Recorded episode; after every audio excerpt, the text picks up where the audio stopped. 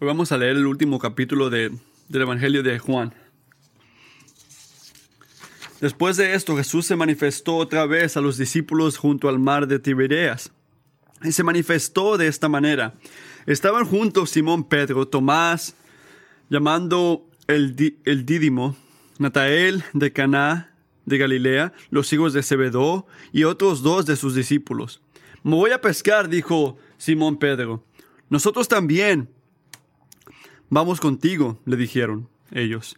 Fueron y encontraron en, en, en, en, entraron en la barca, y aquella noche no pescaron nada. Cuando ya amanecía, Jesús estaba en la playa, pero los discípulos no sabían que era Jesús. Jesús les dijo, «Hijos, ¿acaso tienen algún pescado?» No respondieron ellos, y él les dijo, «Echen la red al lado derecho de la barca y hallarán pesca».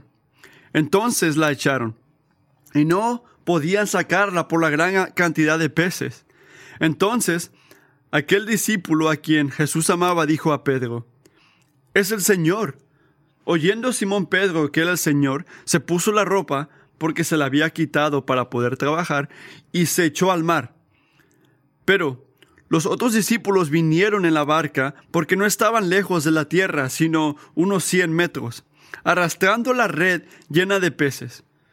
Cuando bajaron a tierra, vieron brasas ya puestas y un pescado colocado sobre ellas y pan. Jesús les dijo, «Traigan alguno de los peces que acaban de sacar». Simón Pedro subió a la barca y sacó la red a tierra, llena de peces grandes, ciento cincuenta y tres en total.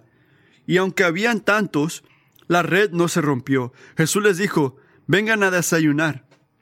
Ninguno de los discípulos se atrevió a preguntarle, «¿Quién eres tú?», sabiendo que era Jesús. Jesús vino, tomó el pan y se lo dio.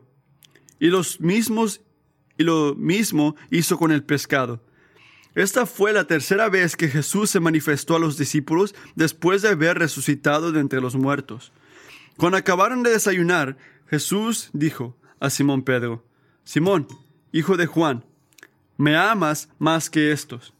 «Sí, Señor, tú sabes que te quiero», le contestó Pedro. Jesús les dijo, «Apacienta a mis corderos». Volvió a decirle por segunda vez, «Simón, hijo de Juan, ¿me amas?».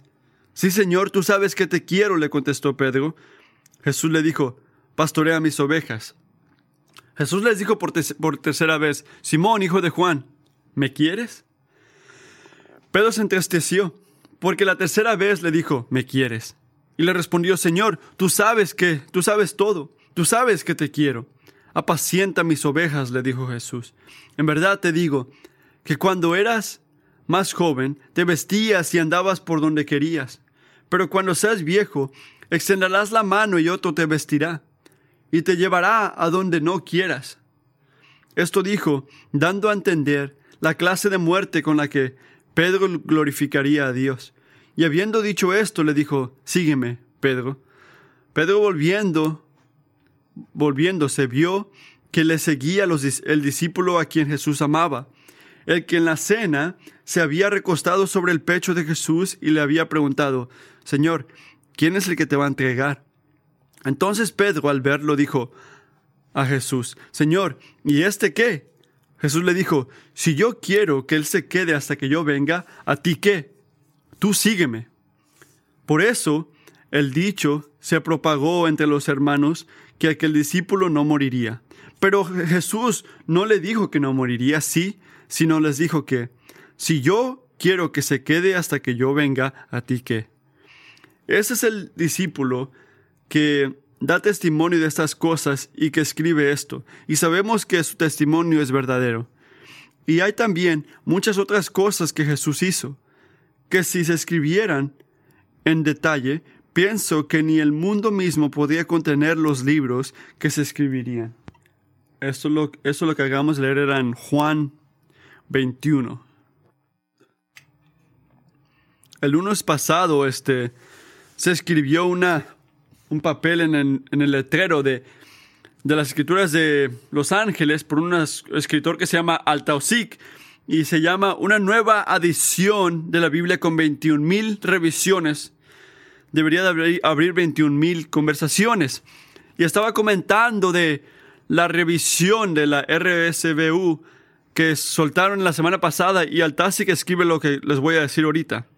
La actualización representa más de cuatro años de intenso trabajo del Consejo Nacional de Iglesias y un gran grupo de estudiosos de la Sociedad de la Literatura Bíblica. El resultado son revisiones cuidadosas y creativas.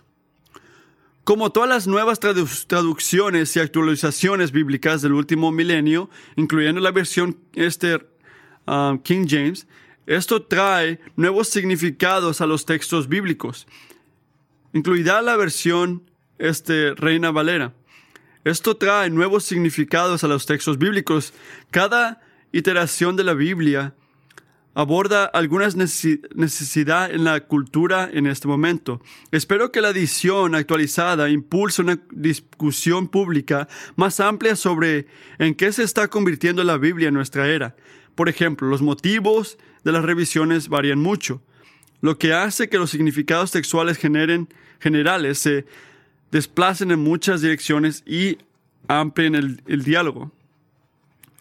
Esto se puede ver este algo como que le llama la atención a algunos, pero esto es peligroso. Lo que él está celebrando aquí, tú deberías de ponerte triste, no burlarte, no reírte, no de...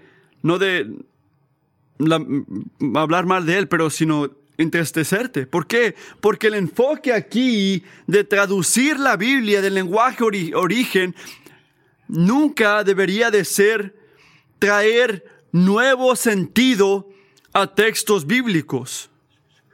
La escritura no, no es algo para que puedas jugar, que estamos... Libre, libres a, a, a remoldear basado a la cultura, basado a, a, a la gente de ahorita. Es la palabra del Dios viviente.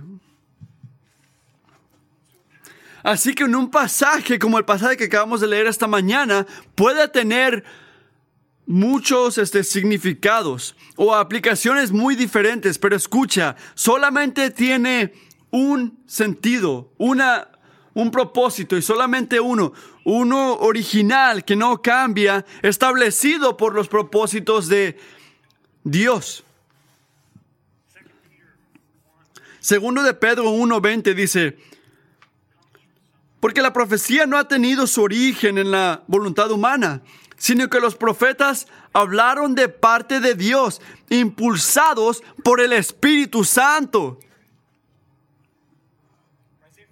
Isaías cincuenta y cinco, lo que leyó Josh esta mañana, dice, así como la lluvia y la nieve descienden del cielo y no vuelven allá sin regresar antes de la tierra y hacerla fecundar y germinar para que la semilla al que siembra y pan al que come, así también es la palabra que sale de mi boca. No volverá a mí vacía, sino que hará lo que yo deseo y cumplirá con mis propósitos.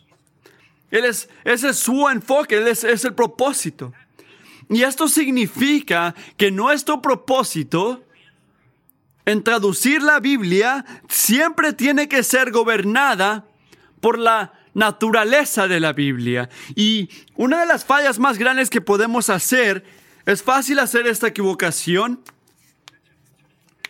de llenar palabras que la Biblia contiene. Y hay muchas palabras, obviamente, en este libro.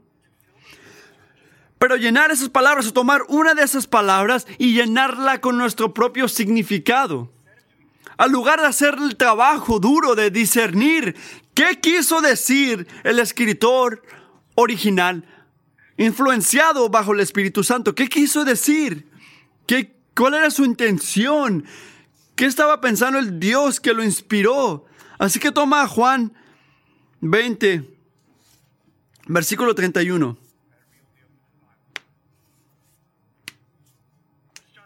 ¿Qué dice Juan? Al creer, pueden tener vida en su nombre, ¿verdad?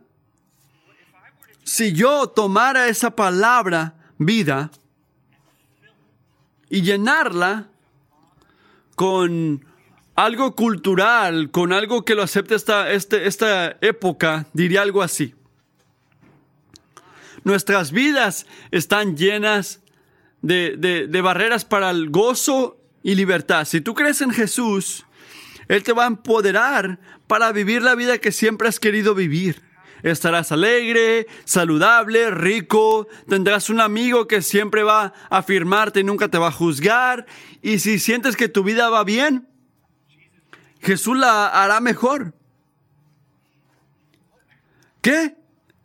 Eso está mal, no es lo que dice. ¿Qué está? ¿Cuál es la equivocación con lo que acabo, acabo de hacer?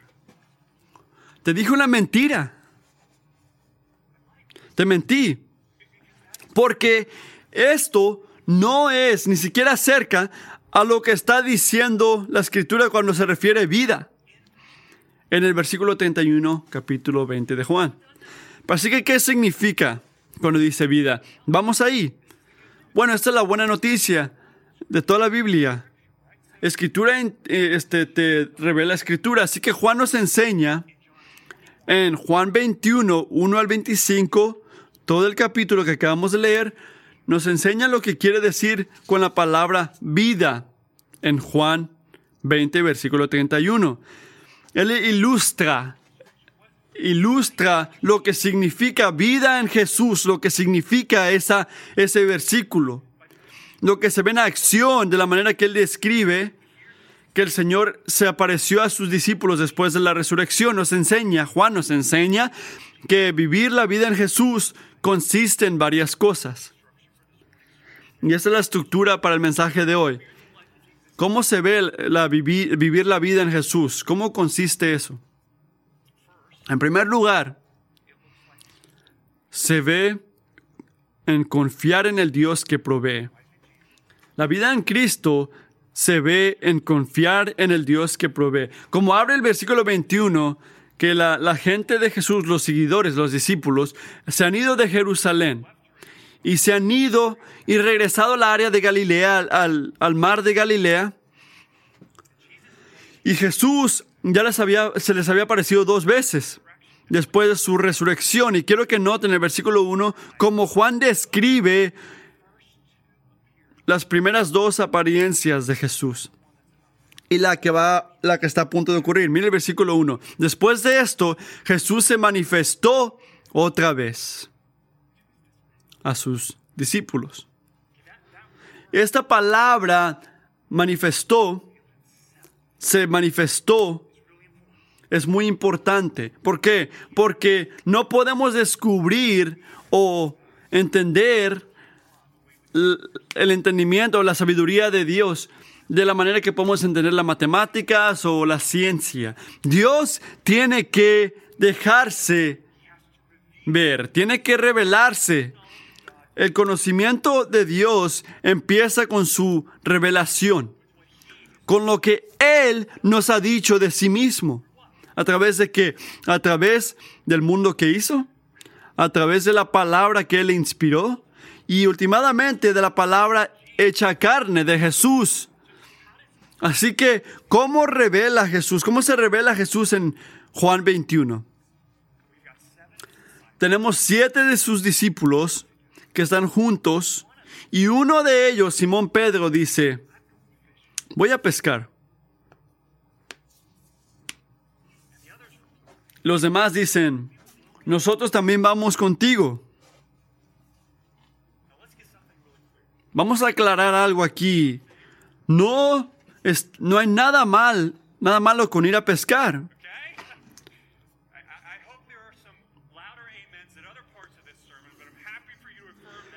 Quiero que entiendan eso. No, no hay nada malo con ir a pescar. Pero el tiempo de su decisión, que viene después de Juan veinte, veintiuno, cuando Jesús los llama a predicar el Evangelio, enseña que no, es, no tienen entusiasmo al hacerlo. No, tiene, no están haciendo su propósito. Están como perdidos espiritualmente. Están como en el aire. Las semillas de fe genuina están en sus corazones, pero no están involucrados en la misión de Dios para su vida. Solamente están como que relajándose. Y la lección que les da Jesús, que son muy, muy como nosotros, es, es una fundación. Mira el final del versículo tres. Fueron a pescar, se subieron a la barca, y aquella noche no pescaron nada. Ningún pescado. Ni un pescado. Ni siquiera uno pequeño.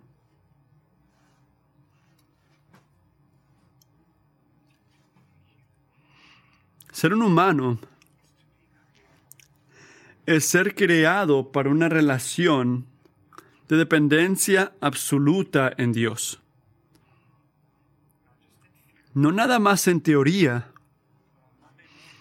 pero en el lunes, cuando estás trabajando en electricidad. Es verdad para las mamás, es verdad para la gente que programa, es verdad para la gente que corta césped. Como dice en la Escritura, si el Señor no hace la casa, el que obra, obra en vano. Hiciste tu negocio en vano. Si el Señor no cuida la ciudad, en vano hacen guardia los vigilantes. Estás pastoreando en vano. Te has encontrado ahí, te has encontrado en una situación, amigo, donde no importa lo que haces, se, pare- se siente que constantemente, constantemente estás fallando. No, no pasas el examen. O, o llegas al número que quieres, o a hacer suficiente dinero, o salirte del hospital, o callarte la boca, o dejar ir de la amargura, o no puedes guiar a tu familia espiritualmente. Una de las cosas más amorosas que hace Jesús para nosotros, para mí, es traernos cara a cara con la realidad de nuestra debilidad y nuestra insuficiencia, con la pobreza de la fuerza humana. Yo en primer lugar quiero incluir que esto no se siente bien, nunca se siente bien, pero es el primer paso para vivir vida en Cristo. Y últimamente es un paso que nunca salimos de ahí. Mira el versículo cinco. Nunca vamos más allá de esto. Jesús los llama y dice, les dijo, hijos, ¿acaso tienen algún pescado? No respondieron ellos. Su enfoque no es avergonzarlos, ¿verdad? Su enfoque es ayudarlos a entender su de- dependencia en el Dios que provee. No nada más para pescar, sino en cada aspecto de la vida. Él los está preparando para reconocer la verdad de Juan quince. ¿Qué dijo Jesús ahí? Que yo soy la vid y ustedes son las ramas. Separados de mí no pueden ustedes hacer nada, incluyendo la pesca. Así que Jesús le responde en el versículo seis. Echen la red al lado derecho de la barca y hallarán pesca. Ahí hallarán pesca. No voy a, a, a, a pensar lo que estaban pensando ellos cuando este hombre de, en el lado de la playa estaba haciendo desayuno. ¡Ey! ¿Por qué no intentas el otro lado de, de la barca? Pero la tiraron y ahora no podía ni siquiera traer la red por la cantidad de pescados que habían en la red. En cada situación, en tu vida, si estás corriendo una compañía de pintura o resolviendo un conflicto con tu esposa, ¿cuál es la llave para sentir el favor y la bendición de Dios? Escuchando y obedeciendo la palabra de Dios. Esa es la llave. Y eso es lo que estaban haciendo los discípulos, aunque no sabían que era el Señor. Y el Señor, el Señor se reveló, se reveló ser fiel, proveyó para ellos de una manera muy milagrosa. Es su favor, iglesia, que hace que todo lo que hacemos sea um, fructuoso. Y Juan, el discípulo que amaba a Dios, fue el primero que reconoció a Jesús. Mira el versículo siete. Dice, es el Señor. Pero pienso que la respuesta de Pedro fue mi favorita. Se tiró al mar con su ropa y empezó a nadar hacia Jesús. Me encanta Pedro. Pero ¿cómo sabía Juan que era Jesús? Porque lo que hizo Jesús esa mañana fue exactamente lo que Jesús estaba haciendo por tres años. Y es exactamente lo que Jesús está haciendo hoy. ¿Qué es? Él está en el negocio de, tra- de traer abundancia donde no hay nada. Y vida de, mu- de la muerte. Mucho en un lugar de necesidad. Y provisión y no pobreza. Quiero que noten eso. Esta es la historia del Evangelio. Este es el Evangelio. Nosotros tenemos que, tenemos nuestros pecados, nuestra debilidad, nuestra necesidad para un Salvador. ¿Y qué hace Jesús? Él provee, Él provee la salvación que necesitamos. Él es el Dios viviente que provee para su gente. Y este, este enfoque de, de ciento cincuenta y tres pescados grandes debería de quebrar la red, ¿verdad? Pero no lo hizo. ¿Por qué? Porque Jesús da, voz, da, la, da la provisión que necesitamos y también la manera para poder recibirla y poder guiarla. Este es el enfoque cristiano, dependen, dependiendo en un Dios que provee. En el versículo doce, mira ahí, Jesús dice esto. Me encanta. Miren, vengan y desayunen. Trabajaron toda la noche. Jesús sabía que tenían hambre. Así que piensen en esto. Las manos que en ese momento estaban manteniendo el universo, cocinó desayuno para siete hombres, siete hombres que tenían hambre en una playa. Jesús no nada más provee para nuestras necesidades espirituales. Él provee para nuestras necesidades físicas también, porque ninguna necesidad es muy pequeña o muy grande para el Dios que provee. Y ellos todavía tienen todo tipo de preguntas, ¿verdad? Ellos quieren preguntarle, ¿quién eres? ¿Quién eres tú? ¿Es, este es el hombre... ¿Eres el hombre que acabamos de ver, de morir en la cruz? ¿El hombre que murió en la cruz está cocinándonos desayuno en la playa ahora? ¿En verdad? Sus dudas no nos sorprenden. Porque el carácter y las maneras del Dios que tenemos nunca se ponen en la mente pequeña de, y el entendimiento pequeño del humano. A lo cual deberíamos decir, gloria a Dios, que es más grande que lo que podemos imaginarnos. Y al tener sus preguntas, sus dudas, ellos sabían que era el Señor. ¿Cómo sabemos esto? Porque ellos reconocieron a Jesús basada en su fidelidad para proveer. Amigo, vas a conocer a Jesús. Vas a reconocer a Jesús. Vas a confiar en Jesús. Por la misma razón, hoy... Nadie más va a salvarte como Él. Nadie más se enfoca tanto en la realidad de nuestro pecado, de nuestra culpa, como Él. Nadie más anticipa nuestras necesidades y provee como Él. Nadie más viene a nuestros corazones, incluyendo esas partes que dicen ya están muertas. Y Jesús las revive. Nadie más puede hacer esto. Él no está sentado lejos, esperando que tú te puedas controlar. No, Él te está invitando a su mesa. Él quiere alimentarte. Él quiere vivir contigo. Quiere llenar tus necesidades y va a proveer más de lo que te puedes imaginar. Te va a dar el regalo de sí mismo. Porque Él es el Salvador que tú necesitas. Él Es el Dios que tú fuiste creado para depender, así que no intenta rescatarte a ti mismo al quebrar todas las reglas o mantener todas las reglas. Ven a Jesús, porque Él no está muerto, Él está vivo. Él es el Dios viviente que provee para su gente. La primera manera que sentimos vida en Él es confiar en el Dios que provee. La segunda manera que podemos este, vivir la vida con, con Él es amar a Jesús al amar a su gente.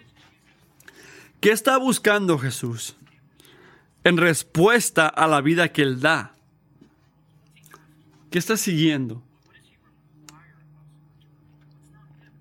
¿Qué requiere de nosotros? No es nuevo, es lo mismo. Puedes regresar hasta Deuteronomio, Deuteronomio, Deuteronomio, que dice, ama al Señor tu Dios con todo tu corazón y con toda tu alma y con todas tus fuerzas. ¿Qué quiere Él? Quiere tu corazón, quiere tu afección, quiere la respuesta tuya. Y la respuesta correcta es amor fiel al amador de nuestras almas. Mira el versículo quince. Cuando terminaron el desayuno, este, Jesús le dijo a Simón Pedro, Simón, hijo de Juan, ¿me amas más que estos?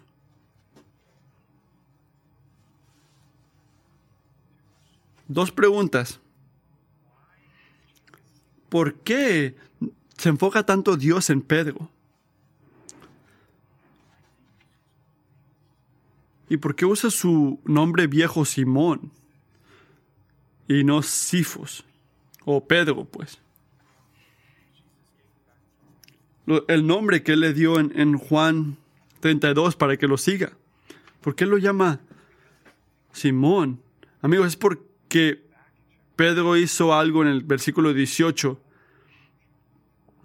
alrededor de otra fogata, dura, durante el tiempo más oscuro de Jesús. Él negó conocer al Señor. Él no amó a Jesús. No se, manten, no se mantuvo fiel a Jesús. Él amó la aceptación del hombre más de lo que amaba al amador de su alma. Él no confesó su amor al Señor, pero eso no es lo que Pedro pensaba que iba a hacer. Antes, en Juan trece, él estaba tan confiado en su madurez espiritual.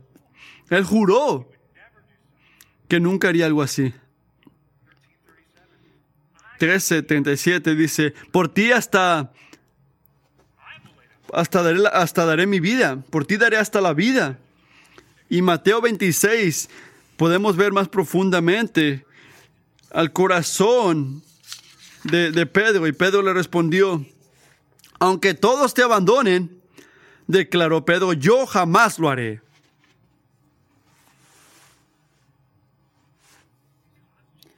Porque Jesús ama tanto a este hombre, como te ama a ti, amigo. Él no cierra los ojos a las fallas de Pedro. Él no nada más da la vuelta a la página. Él hace dos cosas. Él usa su viejo nombre, Simón, confrontando a Pedro con el punto de que cuando él negó a Jesús, él estaba negando su nueva identidad en Cristo. Estaba regresando al hombre que era antes.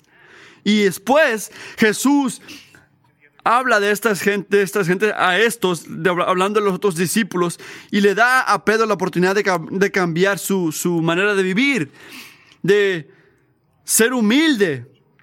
Simón, hijo de Juan, ¿me amas más que estos?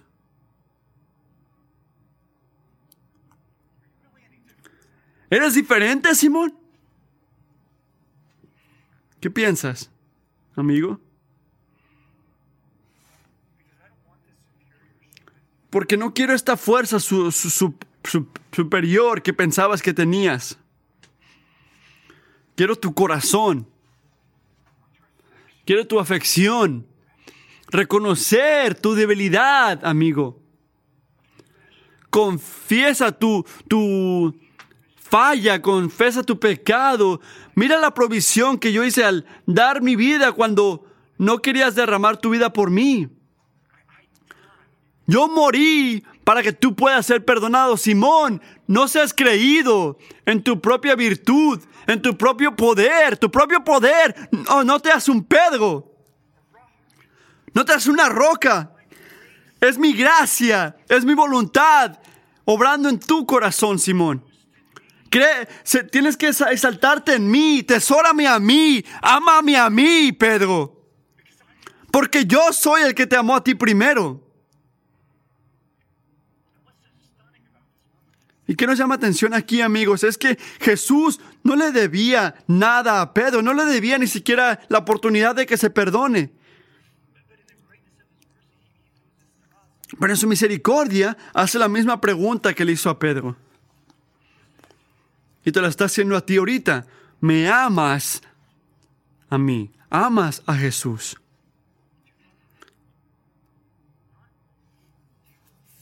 La pregunta no es si crees que es una persona verdadera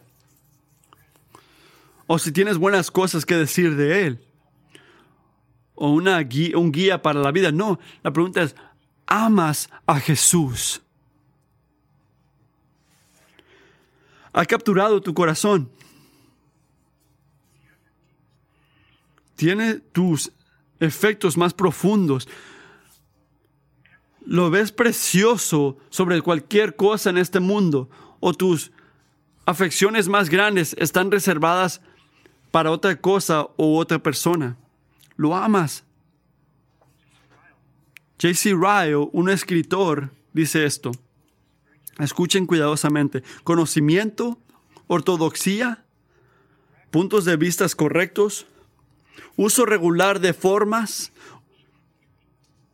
Piensa como en venir a la iglesia el domingo. Una vida moral respetable. Todo esto no constituye un verdadero cristiano. Debe haber algún sentimiento personal hacia Cristo.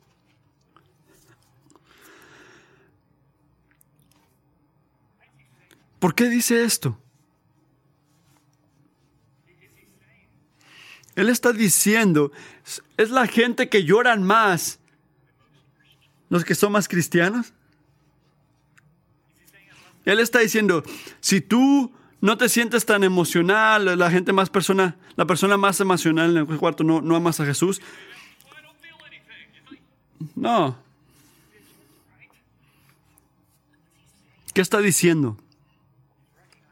Él está reconociendo que algo que dijo Jesús, el que fue perdonado mucho, ama mucho.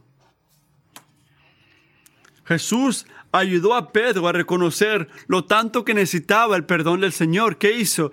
Le dio el regalo del, del, del este, el, el sufrimiento de, del Señor. Mira el, el versículo dieciséis. Porque le, no, perdón. El versículo diecisiete. Donde le preguntó por tercera vez, ¿me amas? ¿Por qué le preguntó tres veces?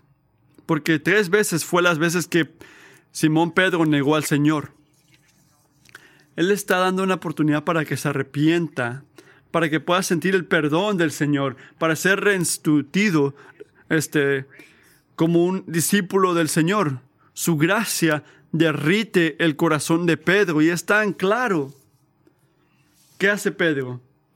Pedro abandonó todos los viejos, um, todas las comparaciones viejas. Él da su confianza que tenía antes, hasta su virtud en el amor, que, como él piensa amar a Jesús. Y él confiesa su amor para Jesús. Mira el versículo diecisiete. Señor, tú lo sabes todo. Tú sabes que te quiero, sabes que te amo. El Señor, la bondad del Señor, lleva a Pedro al arrepentimiento. Lo lleva al arrepentimiento para tomar refugio, no en sus fuerzas, sino el objeto de, sí, de su afección, siendo Jesús.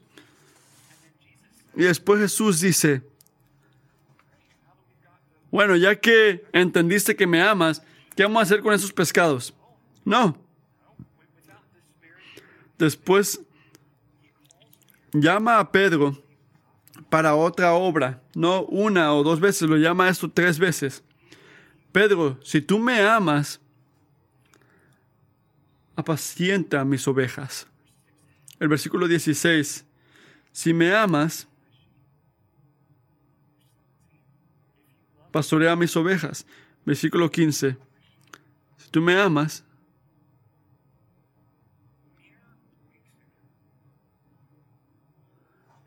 apacienta mis corderos.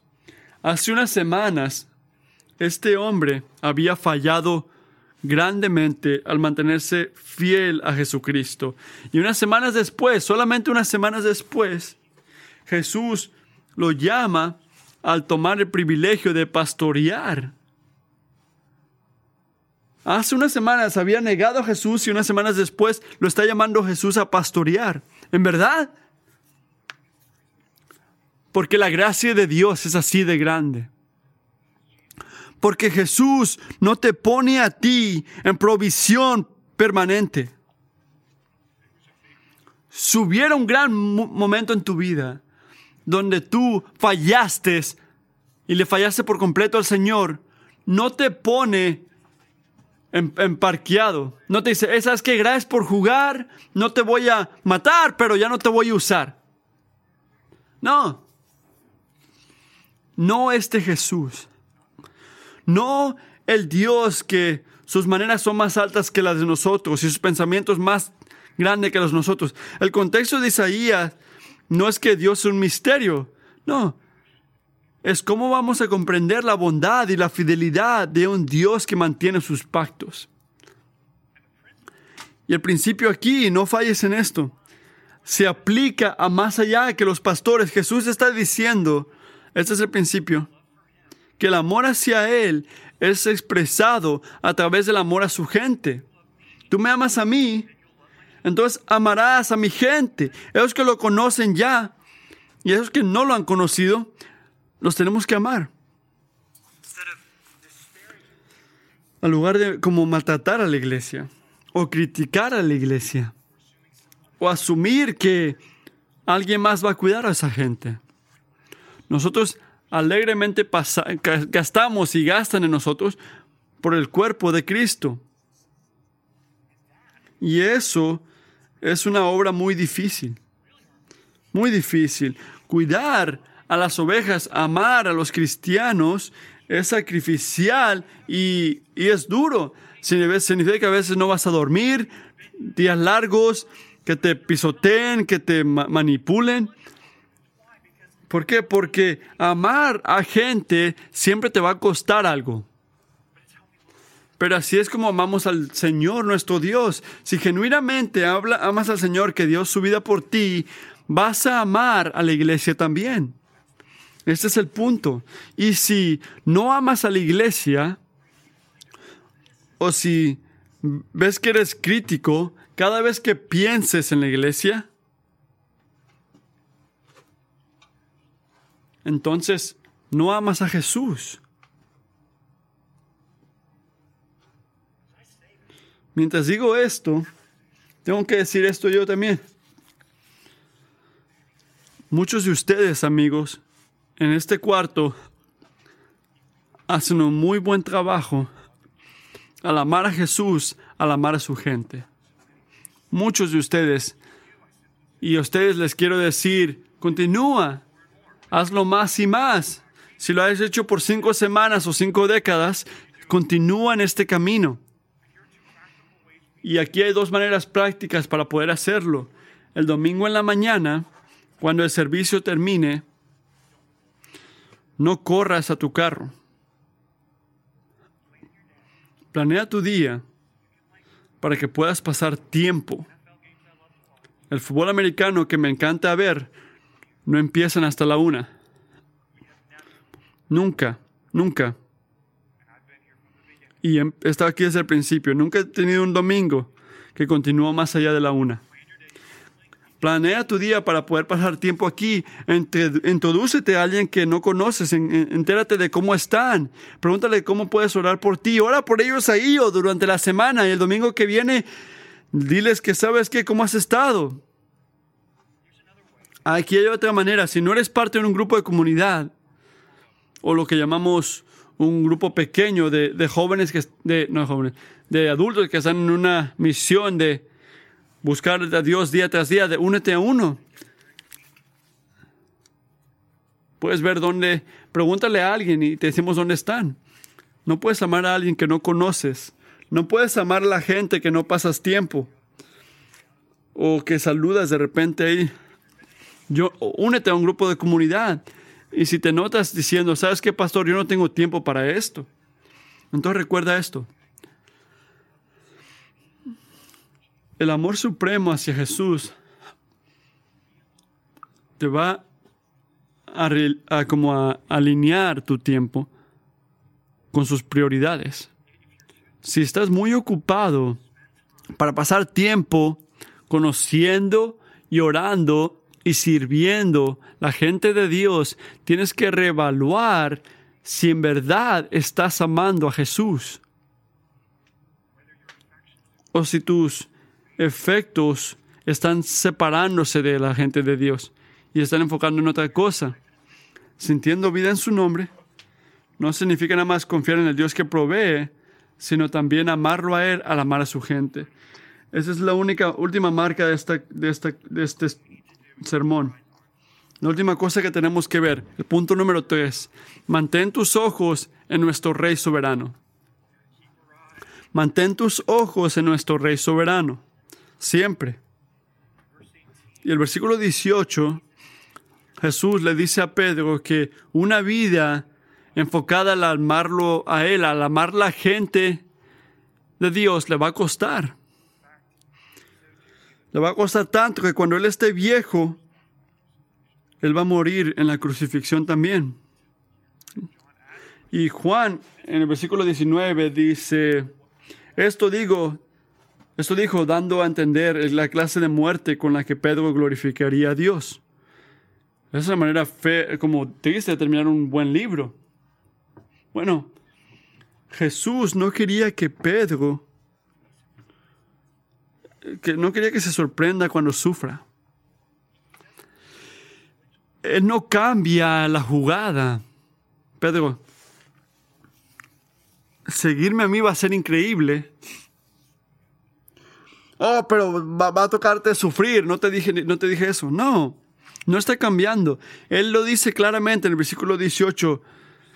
Dando tu vida a la obra del Señor, basada en el amor que le tienes a Jesús, te va a, reco- va a requerir que tú muer- mueras. Me amas a mí, al amar a mi gente, vas a tener que morir.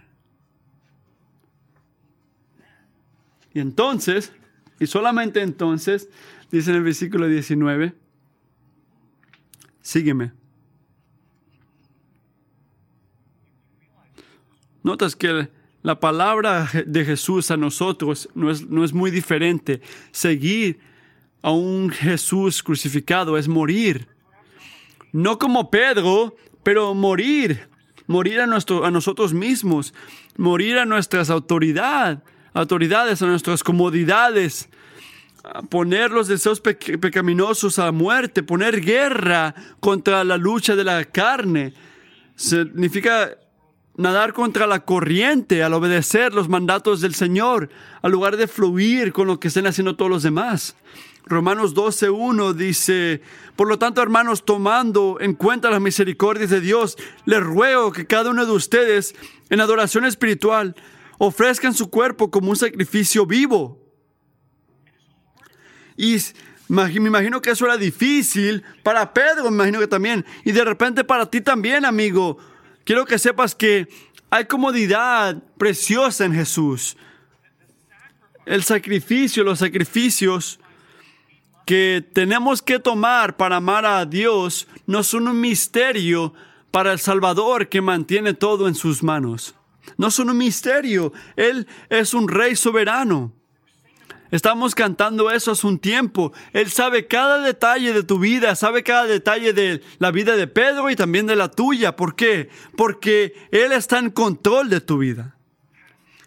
Pasado, presente y futuro. Y si estás dispuesto a seguirlo, la, vi- la muerte que tú tengas, el precio que tú pagues como Pedro, últimamente va a servir para glorificar el nombre de Jesús.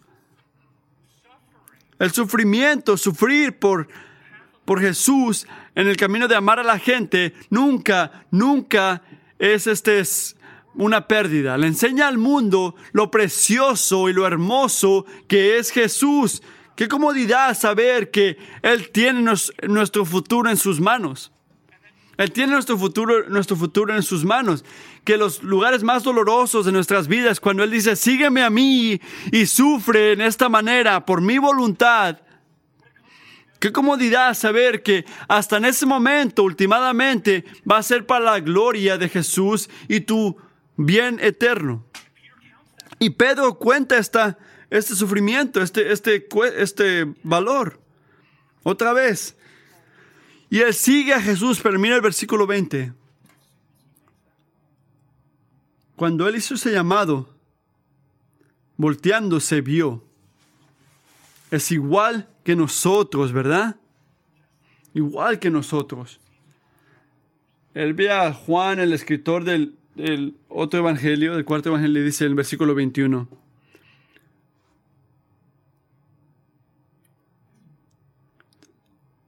¿Y este qué?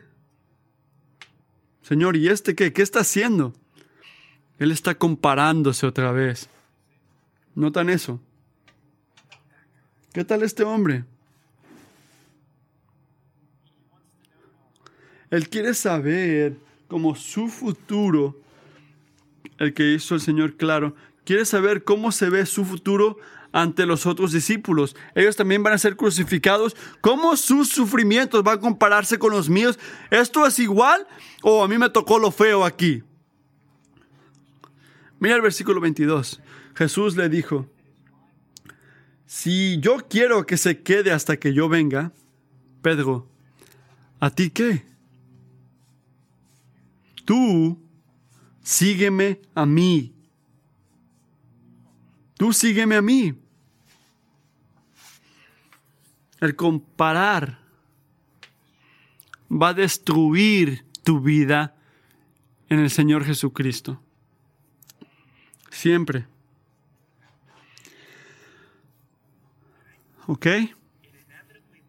Siempre te lleva al orgullo de decir, ¿sabes qué? Soy tan, soy mejor. O el orgullo de lamentarte. Mira todas las cosas que yo merezco disfrutar, que no estoy recibiendo, pensarías. Así que dice Jesús, Pedro, no te enfoques en mi plan, mi soberanía hacia otros. No sigas la gente a tu alrededor. Sígueme a mí, Pedro. Obedéceme a mí, Pedro.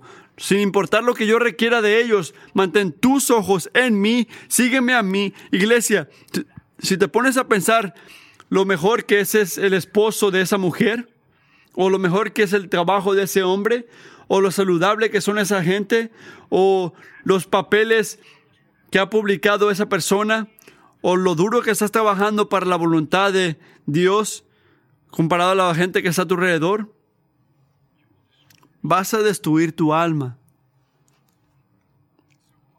Yo también. Porque este comparar van a quitar tus ojos de Jesús.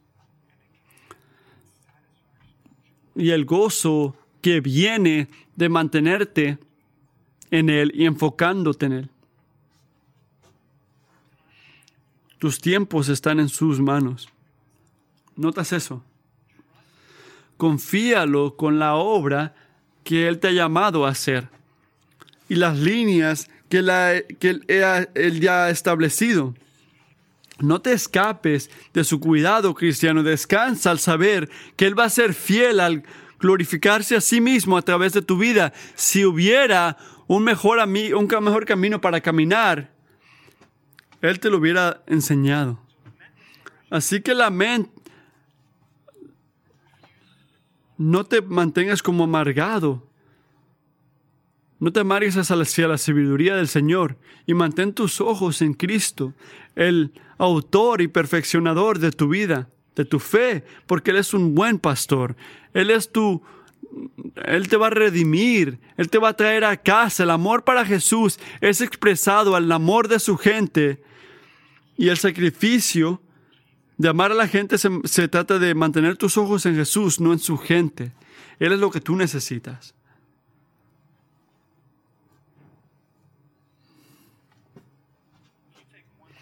Si te recuerdas de una cosa del Evangelio de Juan, ¿cómo pudiéramos concluir el Evangelio de Juan? Quiero que recuerden esto. Ninguna vida es mejor que la vida que encontramos en Cristo.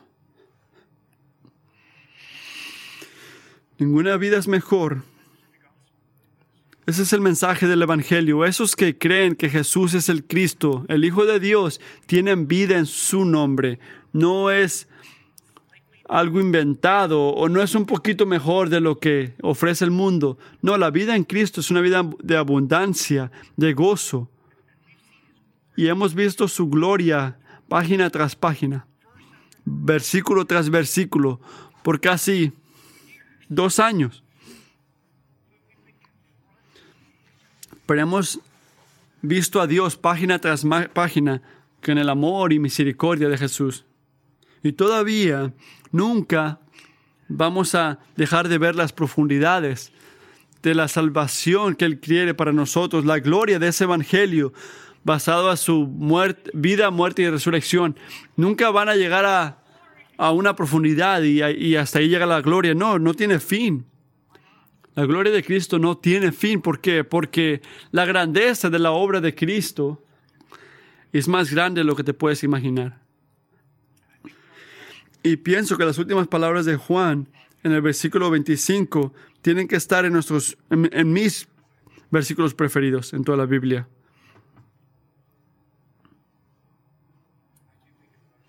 Y no puedo pensar en una mejor manera para terminar esta serie.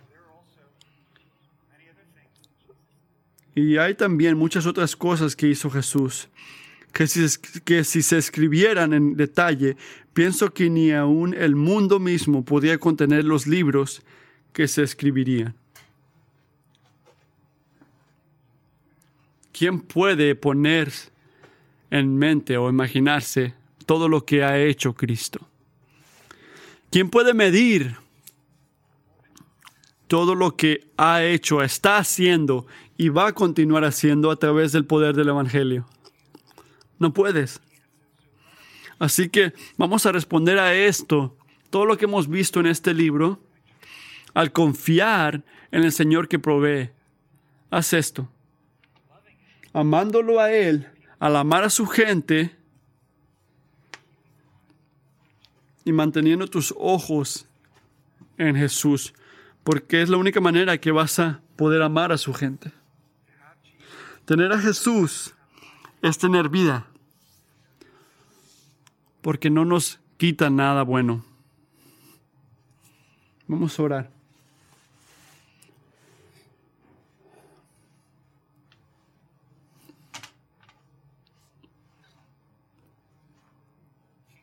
Jesucristo, estamos agradecidos. No nada más por nuestro tiempo en este libro, sino por lo que dice, por lo que tú quieres decir, por tu propósito. Cuando tú dices, al creer, podemos tener vida en tu nombre. Jesucristo, gracias por lo que tú quieres decir cuando dices vida en tu nombre. Y te pedimos que podamos sentir esta vida al confiar en ti, como el Dios que provee, amándote a ti, al amar a tu gente y manteniendo nuestros ojos en ti, sin importar lo que venga. Sé nuestra visión. Manténnos en ti. En el nombre de Jesús. Amén.